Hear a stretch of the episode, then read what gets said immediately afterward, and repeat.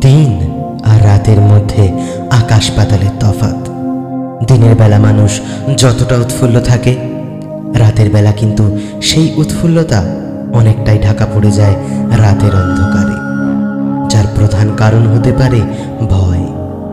ভয় এক মানসিক ভাবনা মাত্র, যা আপনাকে চেপে ধরলে আপনি ভয় পেতে বাধ্য।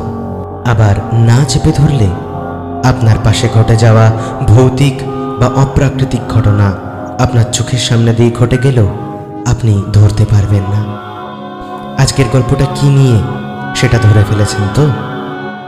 ঠিক কতটা ধরেছেন সেটা বলতে পারব না।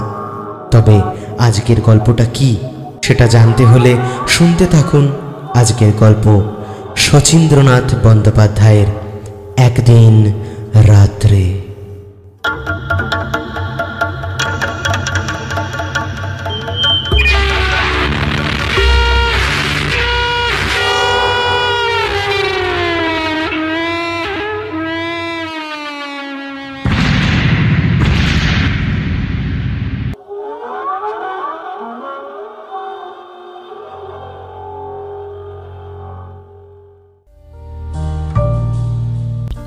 সামনে বিএসসি পরীক্ষা।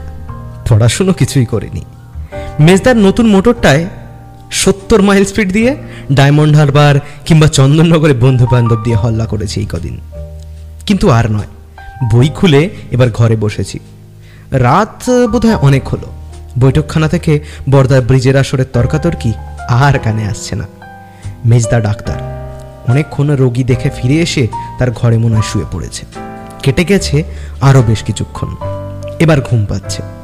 রীতিমতো ঢুলে পড়ছি। কিন্তু না, ঢুললে চলবে না, ঘুমোলে চলবে না।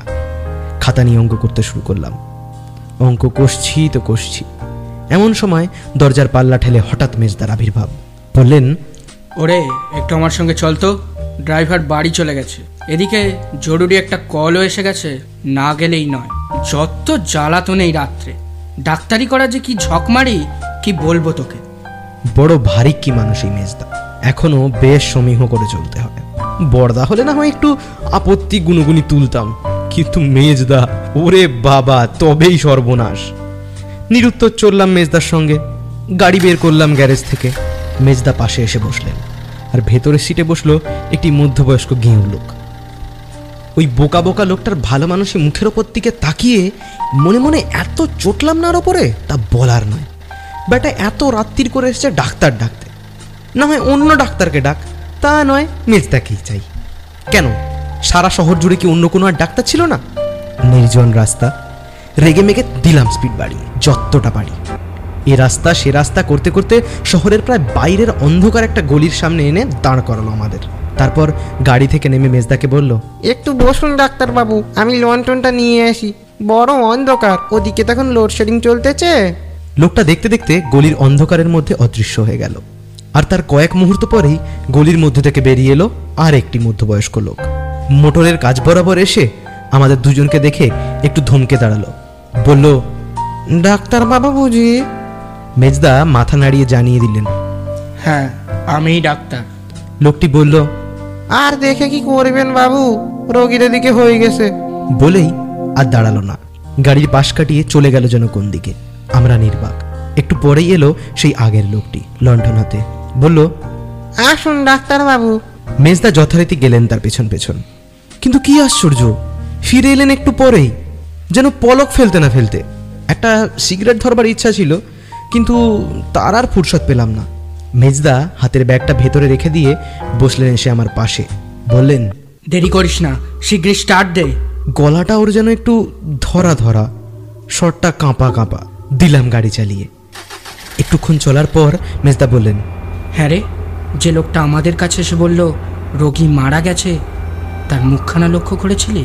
হ্যাঁ ন্যাড়া মাথা কালোপনা মুখ চোখ দুটো সেই লোকটাই রোগী। গিয়ে দেখি বিছানায় মোড়ে কাঠ হয়ে পড়ে আছে। কথাটা বলেই মেজদা আমার দিকে একটু সরে বসলেন।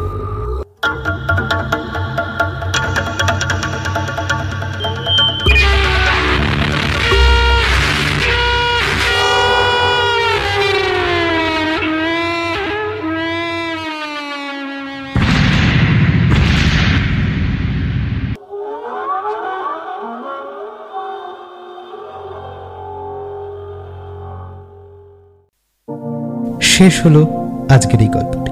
শুনছিলেন শচীন্দ্রনাথ বন্দ্যোপাধ্যায়ের লেখা একদিন রাত্রে। মেজদার চরিত্রে তথাগত ঘোষ, গল্প পাঠে ও অন্যান্য চরিত্রে সাউন্ড পরিচালনা ও এডিটে আমি, আরটিসি। এই ধরনের আরও রোমাঞ্চকর গল্প শুনতে সাবস্ক্রাইব করুন মিডনাইট থ্রিলারকে